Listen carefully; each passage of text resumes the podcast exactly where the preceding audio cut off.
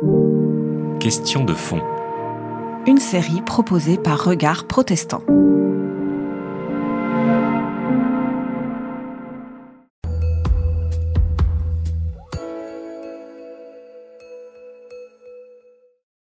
Thibaut Autric, vous venez de faire paraître Comme un pèlerin d'Occident, le puissant récit d'une âme en quête d'absolu aux éditions Artege.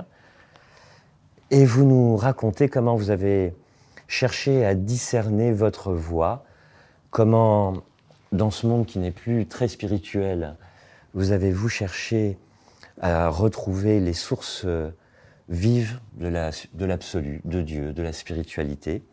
Et après nous avoir emmenés au monastère du Barou, vous êtes allé faire un séjour au monastère de la Grande Chartreuse, où vous nous amenez également. Et là, pour ma part, j'ai découvert que la Grande Chartreuse avait une origine orientale, d'où le titre peut-être, pèlerin. Alors une influence orientale, oui, absolument. Deux mots quand même sur la, présentation, ce qui fait très, très grandiloquente. Euh, moi, je suis rien, j'ai simplement voulu éclaircir euh, là où j'allais euh, poser mon sac. Si j'allais devenir moine, si j'allais plutôt avoir une vocation d'homme marié ou de célibataire, je ne sais. Voilà, pour, le, pour poser les choses.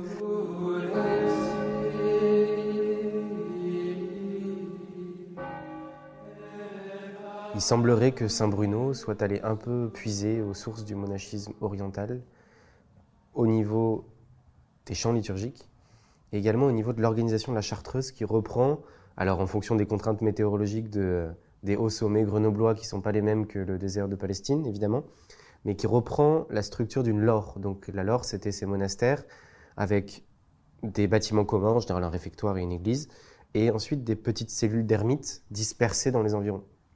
Alors euh, il se trouve qu'à la Chartreuse, elles sont reliées par un immense cloître, parce qu'il y a la neige, mais au fond, c'est une lore, une sorte de lore.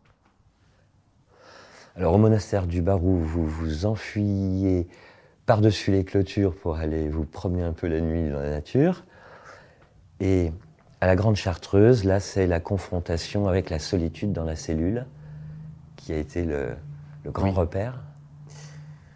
Il se trouve que je suis arrivé euh, Chartreuse euh, pas en très bon état. Pas en très bon état. J'étais euh, quelques déboires avant d'arriver d'arriver au monastère, ce qui fait que j'étais déjà en fait assez fatigué, assez affaibli.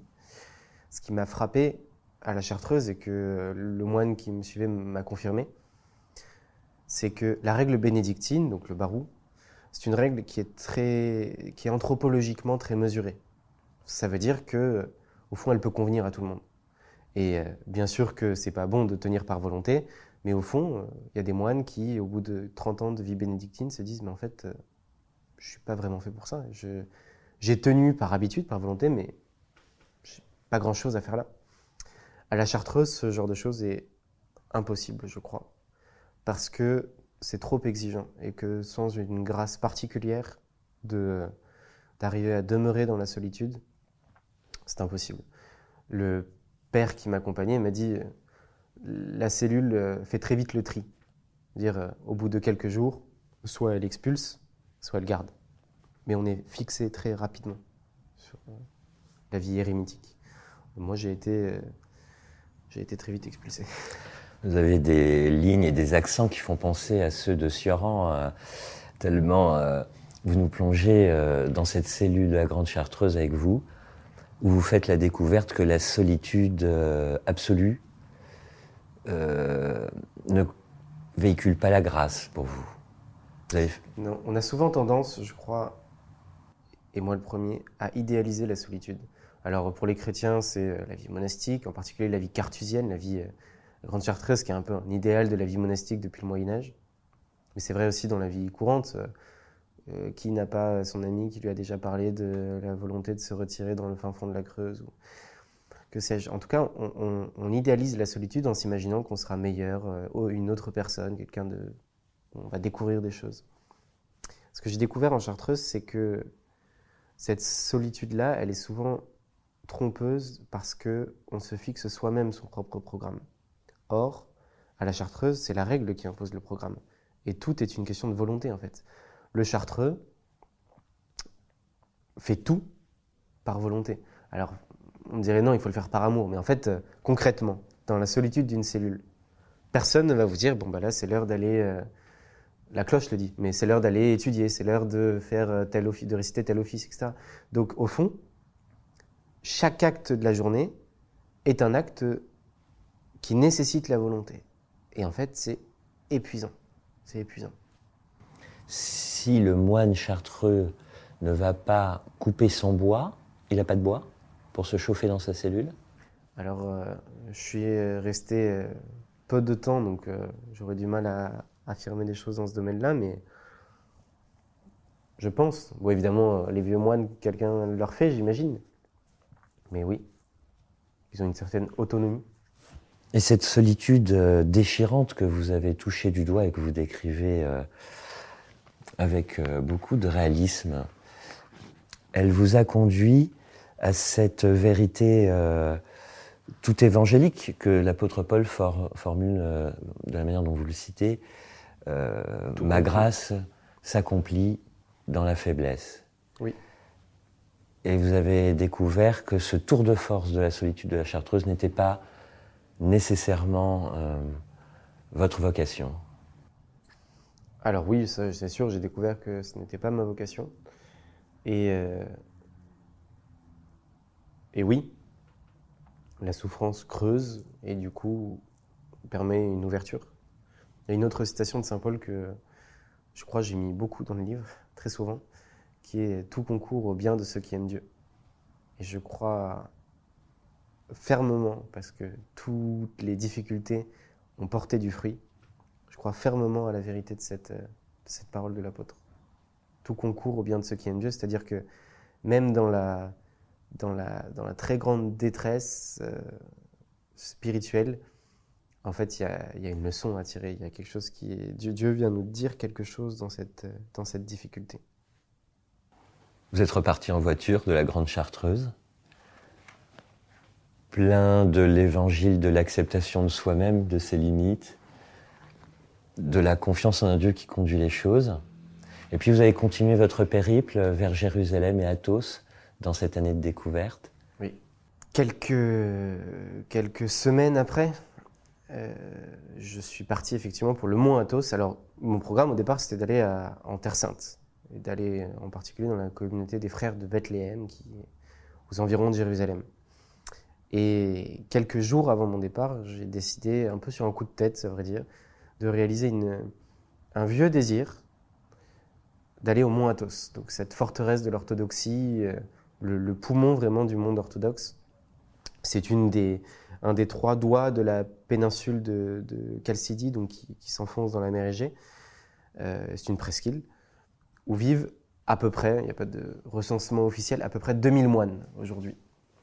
Et donc, euh, je me suis retrouvé pendant un mois au mont Athos à parcourir, à parcourir cette presqu'île et à aller de monastère en monastère, même si je ne les ai pas tous vus, en restant un peu plus longtemps là où je, j'accrochais, disons, avec certains moines et en partant plus vite là où j'ai vu des choses que je trouvais dommages. Vous avez vu des choses dures euh, au Mont Athos? Euh, alors j'ai vu de très belles choses, mais le mont Athos, c'est un... Comment est-ce qu'on pourrait dire ça? C'est un, tissu bigarré de ce que la vie monastique peut offrir. Donc il y a, le, le meilleur, et il y a des moines qui sont absolument incroyables. Et il y a aussi euh, le pire, à mon avis, notamment euh, dans un des monastères, où, je dirais pas le nom, je crois pas que ça serve à quelque chose, j'ai vu à quel point euh, la vie monastique pouvait conduire à, une sorte de routine où tout le monde euh, se tape euh, les uns sur les autres, avec en plus, c'est souvent un des travers qu'on pointe dans l'orthodoxie, l'influence du politique. J'étais là-bas, là-bas au plein milieu de la crise qui avait eu lieu entre l'église ukrainienne et l'église russe. Euh, L'église ukrainienne, si ma mémoire est bonne, s'étant déclarée autocéphale avec l'appui du patriarcat de Constantinople. Je ne vais pas dire de bêtises, mais il me semble que c'était ça. Et euh, j'étais dans un monastère où euh, l'higoumène, donc l'abbé du monastère, avait tenu en grande pompe une cérémonie pour prendre position dans le débat politique. disons que dans cette descente que j'essayais de, de, faire, descente en moi-même, descente dans les profondeurs du monachisme, ces réalités euh, politiques m'avaient un peu troublé. Enfin, m'ont un peu troublé. Vous nous faites vraiment parcourir dans votre livre un paysage spirituel et, monastique, hein, au Barou, la Chartreuse, le Mont Athos.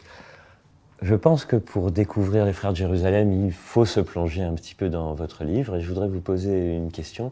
Vous êtes professeur de philosophie, vous avez renoncé à être moine.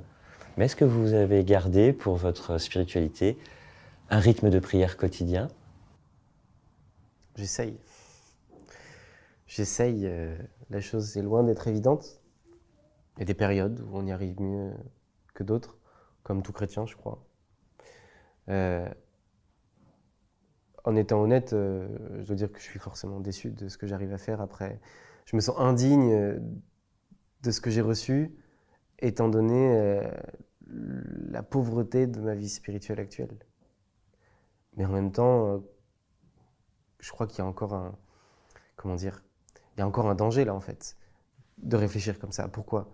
Parce que au fond, le désir, il reste quand même énorme, le désir de Dieu, et c'est quand même ça la foi. Saint Augustin qui définit la foi comme ça. La foi, deux points, le désir de la vision. Ben, donc, de ce point de vue-là, je suis très heureux de ce que j'ai reçu. La seconde chose, euh, c'est une citation de Saint François de Sales qui dit euh, à peu près euh, c'est très dangereux de se morfondre sur soi-même dans la vie spirituelle parce qu'on a l'impression que c'est parce qu'on n'est pas à la hauteur de Dieu. En réalité, c'est souvent plutôt parce que on est triste de ne pas euh, être aussi grandiose euh, que ce que l'on voudrait être. Et je crois qu'il ne faut pas tomber dans ce travers. Donc quand parfois je m'apitoie un peu trop et que je me dis euh, vraiment je suis nul, j'arrive pas à avoir une vie spirituelle, comme je le souhaite, je me dis attention, est-ce que c'est vraiment le désir de Dieu qui conduit à, cette, à ce trouble, à cette peine? Ou est-ce qu'au fond c'est de l'orgueil dissimulé? C'est-à-dire je voudrais être vraiment formidable, j'ai une image qui ne correspond pas à ce que j'imagine de moi, tristesse. Je crois que souvent je suis dans la seconde. Je pense que je ne suis pas le seul. Vous n'êtes euh, pas le seul, en effet. Merci Thibaut Autric pour découvrir la complexité de cette quête spirituelle et, la suite. Rendez-vous peut-être euh, dans un deuxième ouvrage. En tout cas, merci déjà pour ce pèlerin d'Occident et ce récit passionnant que vous nous avez offert. Merci de m'avoir reçu.